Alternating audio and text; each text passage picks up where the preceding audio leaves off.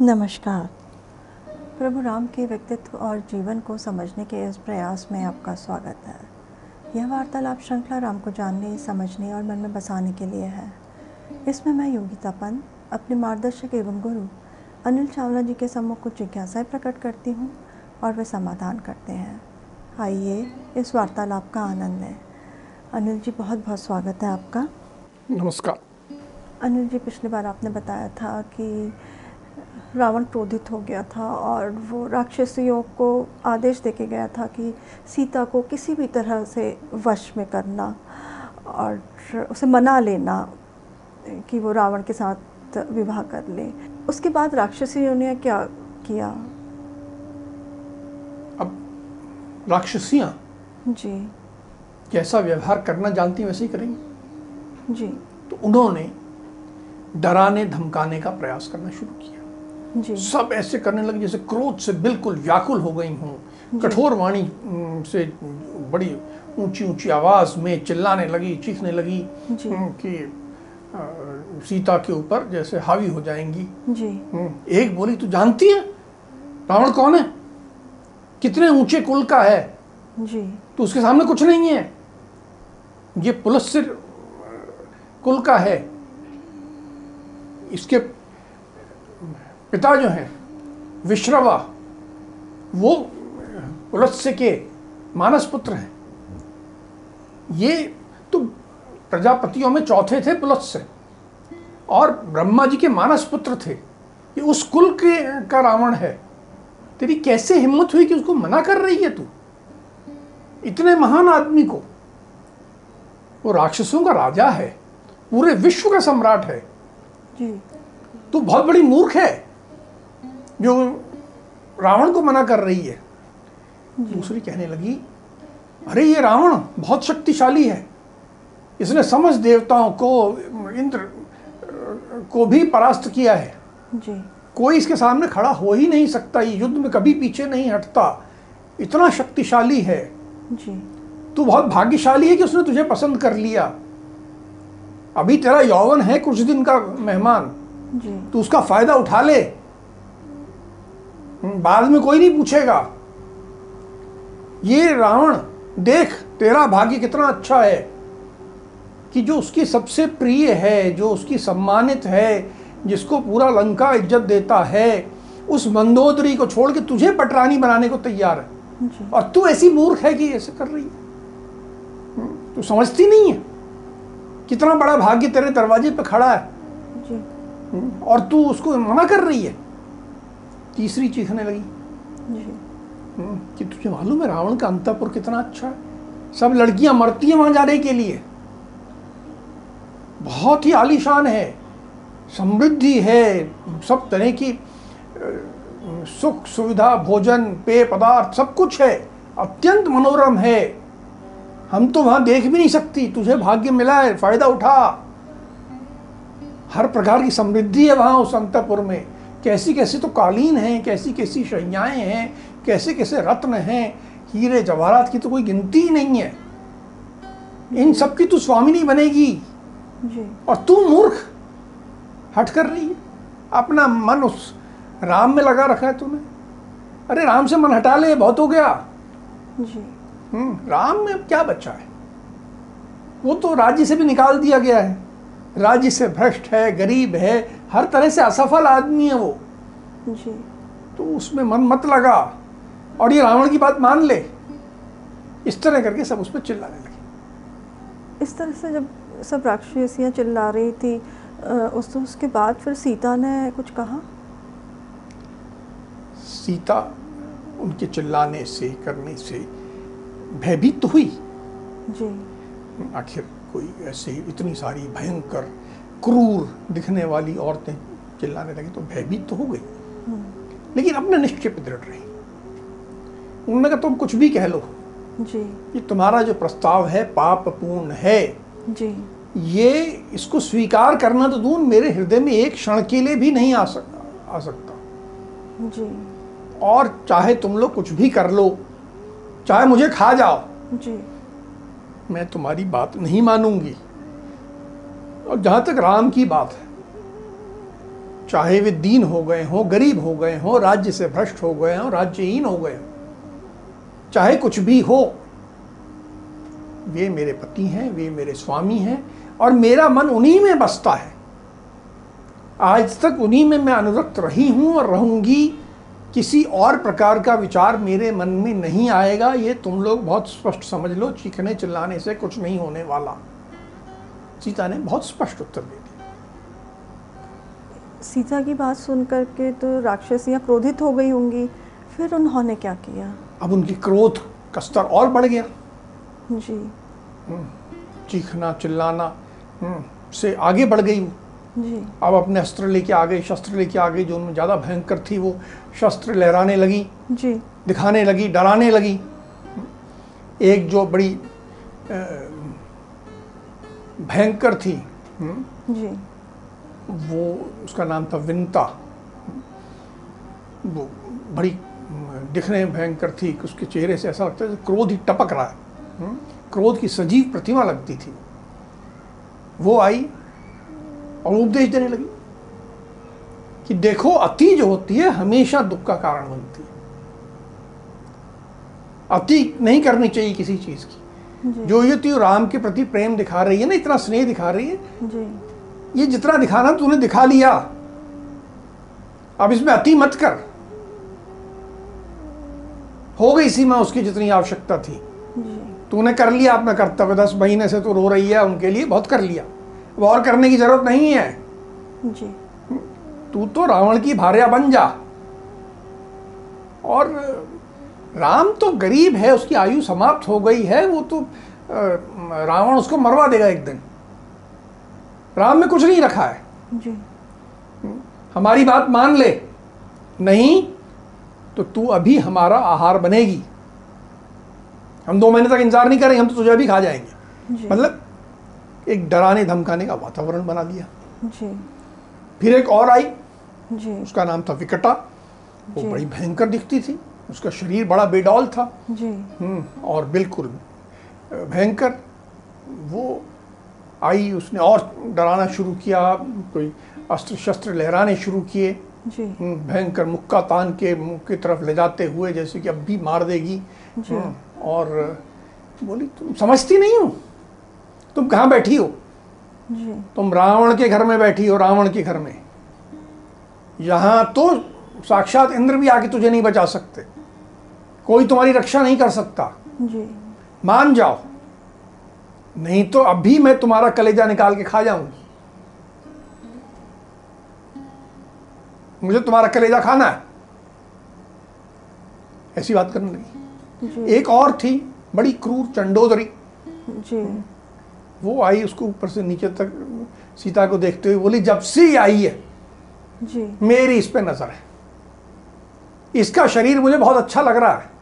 तभी से लग रहा था। इसकी जांघें इसकी की कमर इसकी छाती इसका मुझे तो इसका मांस खाने का आनंद लेना है। हम्म, इतने दिन मैंने इंतज़ार किया है। जी। अब तो मुझे मौका चाहिए कि इसके अंग में खा लूँ। जी। इस तरह की बात करने लगी। जी। एक अन्य आई बोली अरे जल्दी से इसका गला घोट देते हैं। फिर महाराज को बता देंगे कि वो तो मानव कन्या जो सीता नाम की थी वो मर गई। जी। हम्म, और फिर महाराज जी कहेंगे खा लो। तो हम खा लेंगे। जी। क्यों इतना मन चीख चिल्ला रहे हैं? इस तरह करके वो शोर मचाने लगी। एक अन्य बोलती है अरे ये सब तुम लोग बहुत वाद विवाद करते रहते हो। काम किया करो। जी। हम्म, बिना मतलब के चिल्ला रही हो चीख रही हो। अरे जल्दी जल्दी इसके टुकड़े करो। जी। और फिर पकाएँ। जी। और जरा शराब भी मंगा लो। जी। फिर तो मज़ा आ जाएगा। आज हमारा मौज करने का दिन है। जी। हम्म, लाओ इसका मौज करें। जी। हमें तो आज मिल गया इतना अच्छा मांस मिल रहा है। देखो कितना खूबसूरत शरीर है। इसका मांस खाने में तो बहुत मज़ा आएगा। जी। हम्म, जल्दी शराब मंगाओ पकाने का इंतज़ाम करो टुकड़े करो और खाओ। टाइम मत बिगाड़ो। इस तरह की बातें सब करने लगे जी। ये राक्षसियाँ इस तरह से डरा रही थी धमका रही थी तो सीता जी तो बहुत डर गई होंगी। बिल्कुल। उनकी हालत ऐसी हो गई कि जैसे एक छो नाजुक सी हिरणी अपने दल से अलग हो गई है और चारों तरफ़ भेड़ियों ने घेर लिया जी। और खूंखार भेड़िए बस अभी खाने ही वाले। जी। वो थोड़ा सा अपना बचाव करने के लिए जिस पेड़ के नीचे बैठी थी जी। उससे थोड़ा चल के जी। एक दूसरे पेड़ के नीचे आ गई। वो उस पेड़ के नीचे आ गई जिस पेड़ के ऊपर हनुमान बैठे थे।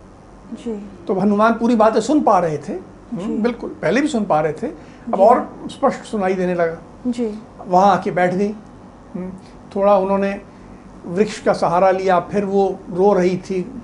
उनकी हिम्मत जैसे हताश हो रही थी। धूल में गिर गई। विलाप करने लगी। जी।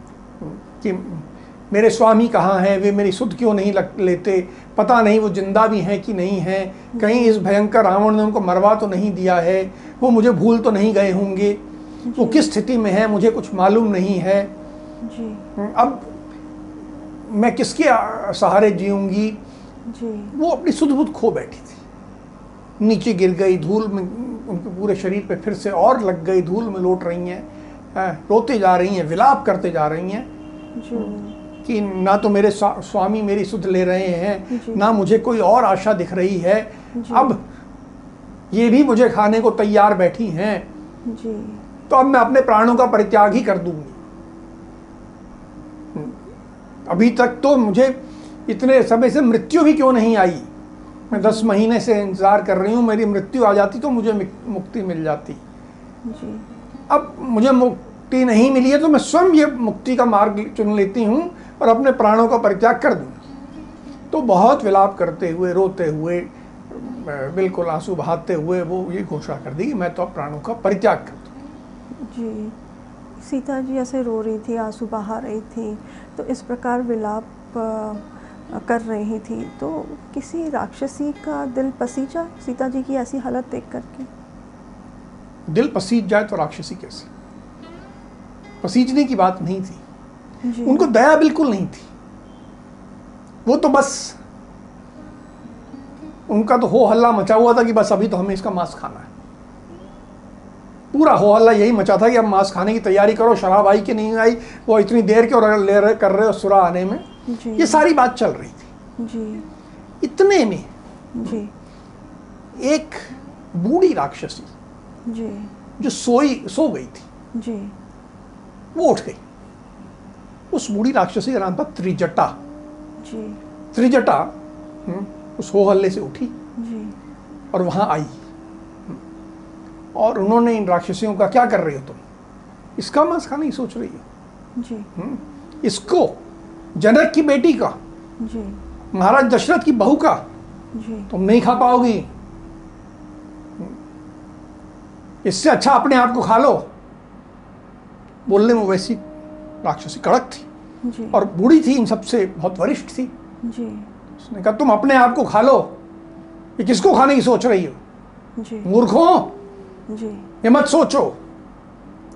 अभी अभी मैंने एक बड़ा भयंकर स्वप्न देखा है बड़ा रोमांचकारी स्वप्न देखा है। जी। जिससे मुझे ये सूचना मिली है कि राक्षसों का विनाश होने वाला है। और सीतापति यानी राम जी। का अभ्युदय होने वाला है। ये मुझे अभी जानकारी मिली है अभी सूचना मिली है स्वप्न में। तुम इनको खाने की मत सोचो। त्रिजटा ने इस तरह कहा। जी इस त्रिजटा ने जो स्वप्न देखा उसमें और क्या था? मतलब राम लक्ष्मण सीता के बारे में और क्या देखा? त्रिजटा ने बताया कि मैंने स्वप्न में देखा जी। कि हाथी दांत की बनी हुई एक दिव्य पालकी है। जी। उस पालकी में एक हज़ार घोड़े जुटे हुए हैं। जी। उसमें श्वेत पुष्पों की माला पहनकर और श्वेत वस्त्र पहनकर राम और लक्ष्मण यहाँ पधारे हैं। जी। फिर मैंने एक बार और देखा उन्हें। मैंने देखा कि वो चार दांत वाले गजराज पर जी। राम और लक्ष्मण श्वेत वस्त्र पहन के श्वेत फूलों की माला पहन के विराजमान है। जी। बिल्कुल सूर्य के समान चमक रहे हैं। फिर उस हाथी पर जी। ये हाथी आकाश में था। जी। सीता गई उस हाथी के पास। देखिए स्वप्न का वर्णन है। जी जी। ये वास्तविक वर्णन नहीं है स्वप्न का है। स्वप्न में इस तरह का हम देखते हैं। जी। बोले ये उस हाथी के पास सीता गई। जी। और राम ने सीता का हाथ पकड़ के उस गजराज के ऊपर बिठा लिया। जी। और उसके बाद ये जो सीता हैं हम्म, उछली उनके उस गजराज से जी। और ऊपर उछल के हम्म, चंद्रमा और सूर्य को जी। अपने हाथ से पोंछ के साफ़ करने लगी। उनकी मलिनता दूर करने लगी। जी। एक वर्णन किया। फिर बोला फिर मैंने और एक देखा जी। कि आठ श्वेत बहुत खूबसूरत बैलों में जुते हुए रथ में। जी। राम लक्ष्मण और सीता लंका में पधारे हैं। जी। बहुत खूबसूरत लग रहे हैं बहुत चमक रहे हैं। उनके चेहरे बिल्कुल एक आभा से आलोकित हो रहे हैं। और ये भी मैंने देखा जी। कि ये लोग फिर पुष्पक विमान में बैठे हैं। जी। और पुष्पक विमान में बैठ के बहुत शोभा पाते हुए बहुत चमकते हुए ये लोग उत्तर दिशा की ओर जा रहे हैं। जी। इन सबसे दिखता है कि इनकी विजय होने वाली है। त्रिजटा ने ये बात राक्षसियों को समझाई। जी। स्वप्न में रावण और उसके भाइयों के बारे में भी त्रिजटा ने कुछ देखा? बिल्कुल। त्रिजटा ने बताया कि मैंने देखा कि ये जो हमारा महाराज रावण है जी। ये सिर मुड़ा दिया गया इसका सिर गंजा कर दिया गया है। ये तेल से नहाया हुआ है। इसने लाल कपड़े पहने हुए हैं। मदिरा पी के मतवाला होके नाच रहा है। जी। और ये पुष्पक विमान पे चढ़ा है। जी। और फिर पुष्पक विमान से नीचे गिर के धरती पर गिर गया। जी। फिर मैंने देखा जी।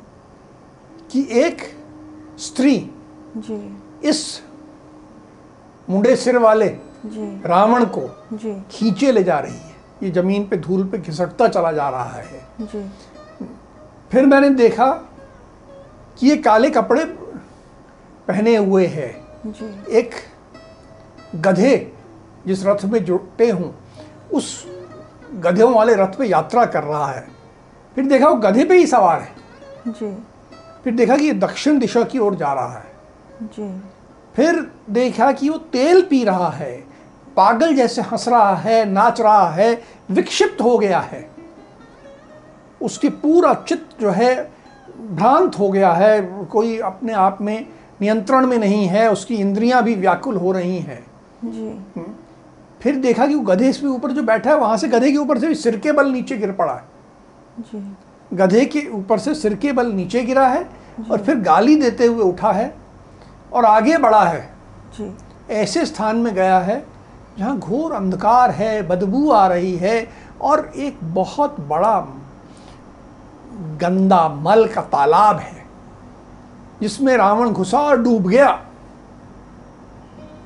देखिए कितना एक नेगेटिव जी।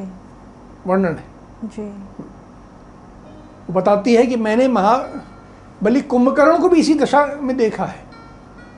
जी। रावण के जो पुत्र हैं जी। वो भी सर मुड़ाए तेल में नहाए बैठे हैं। उनकी भी यही दशा हो रही है। सभी अलग अलग जानवरों पर बैठे हैं।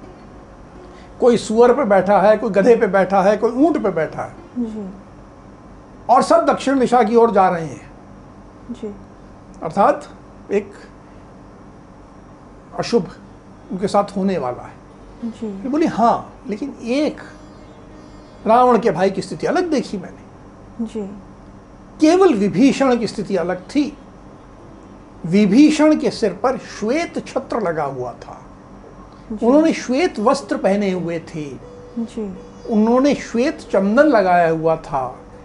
श्वेत ढंग से उनके ऊपर बड़ा श्रृंगार किया हुआ अंगराग लगा हुआ है। जी। बड़ी शोभा पा रहे थे। उनके आस पड़ोस में शंख ध्वनि हो रही थी नगाड़े बज रहे थे नृत्य हो रहा था गीत गाए जा रहे थे। जी। और वे चार मंत्रियों के साथ खड़े थे। जी। और उसके बाद मैंने देखा कि विभीषण चार दांतों वाले बहुत विशाल गजराज पे बैठ के जी। आकाश में हैं और पूरे आकाश में चमक रहे हैं प्रकाशमान हो रहे हैं।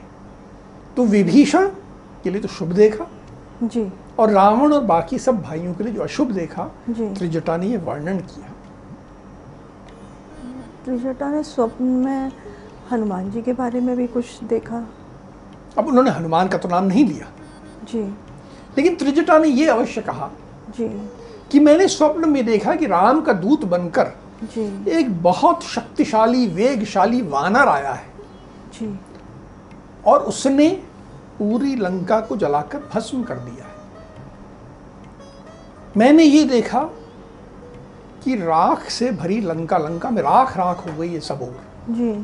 राख से भरी लंका में राक्षसी स्त्रियाँ जो हैं तेल पी रही हैं मतवाली हो रही हैं पागल हो रही हैं पागल जैसे ठहाके लगा रही हैं।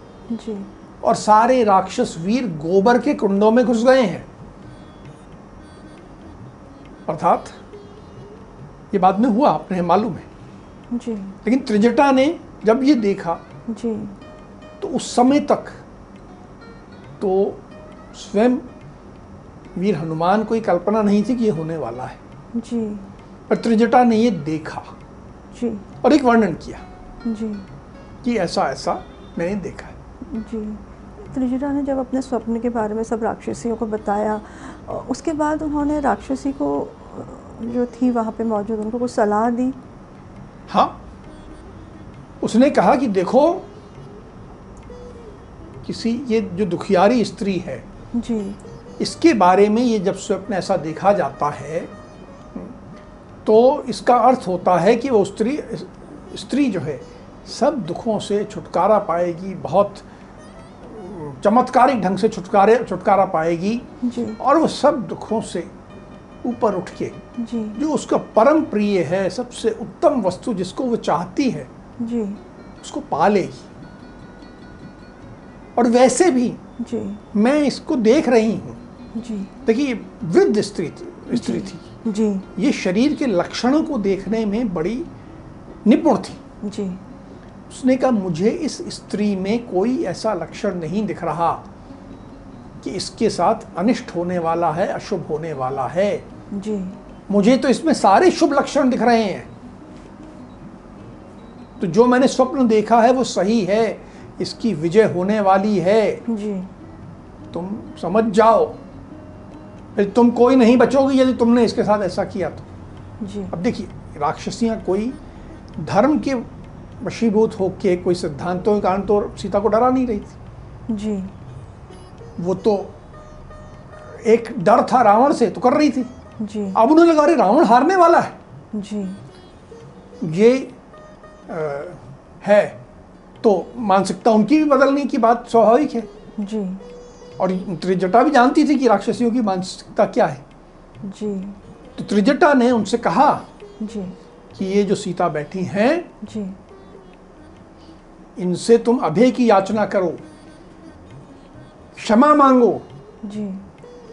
वैसे तो तुमने इनको जितना डराया धमकाया जितना भयंकर व्यवहार किया तुम लोग क्षमा करने योग्य नहीं हो। जी। पर ये बहुत वत्सला है। ये शरणागत को माफ़ करने वाली हैं। जी। रघुनाथ से राक्षसों को बहुत बड़ा भय आने वाला है। और तुम्हारी रक्षा केवल ये सीता ही कर सकती हैं। तो मेरी सलाह है कि सीता से क्षमा याचना कर लो। जी। ये त्रिजटा ने जब राक्षसियों को ऐसे कहा तो उन्होंने फिर सीता से क्षमा याचना करी? बिल्कुल। राक्षसियाँ तो जितनी भयंकर दिखती हैं जी। कोई सिद्धांत के कारण तो कर नहीं रही थी। तो अपने राजा का आदेश का पालन कर रही अरे तो राजा से डर था इसलिए कर रही थी। अब जब दूसरी तरफ़ डर दिखा जी। तो तुरंत पलट गई। जी। सबके सब सीता के सामने दंडवत हो गई। जी। क्षमा याचना करने लगी।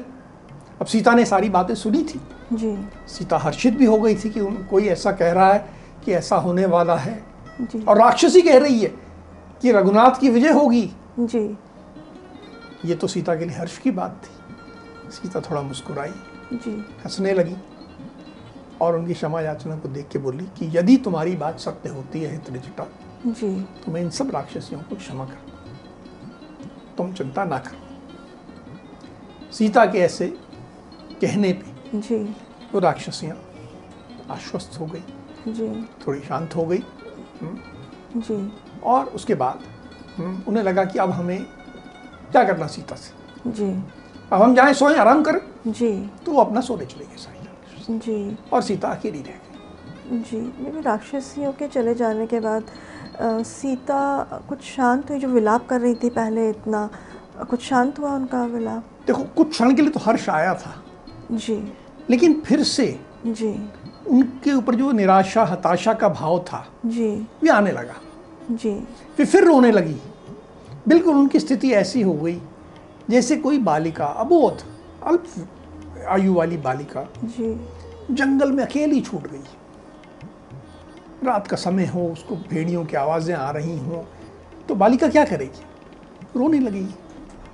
फिर से रोने लगी। और कहने लगी कि मेरा जीवन व्यर्थ है। ये सारी राक्षसी के स्वप्न से मैं अभी बच गई हूँ। जी। पर मैं कोई आशा थोड़ी है। कोई उम्मीद नहीं है। मेरे स्वामी पता नहीं किस हाल में हैं। वो आएँगे नहीं आएँगे लगता नहीं है कि वो आएँगे। जी। और ये अभी थोड़ी देर के लिए मान गई हैं कल आके फिर मुझे डराएँगी। जी। तो मुझे तो अपने प्राण त्याग ही देने चाहिए। जी। मुझे कोई बहुत तीखा विष मिल जाए या तीखा शस्त्र मिल जाए तो मैं शस्त्र से अपने आप को मार लूँ।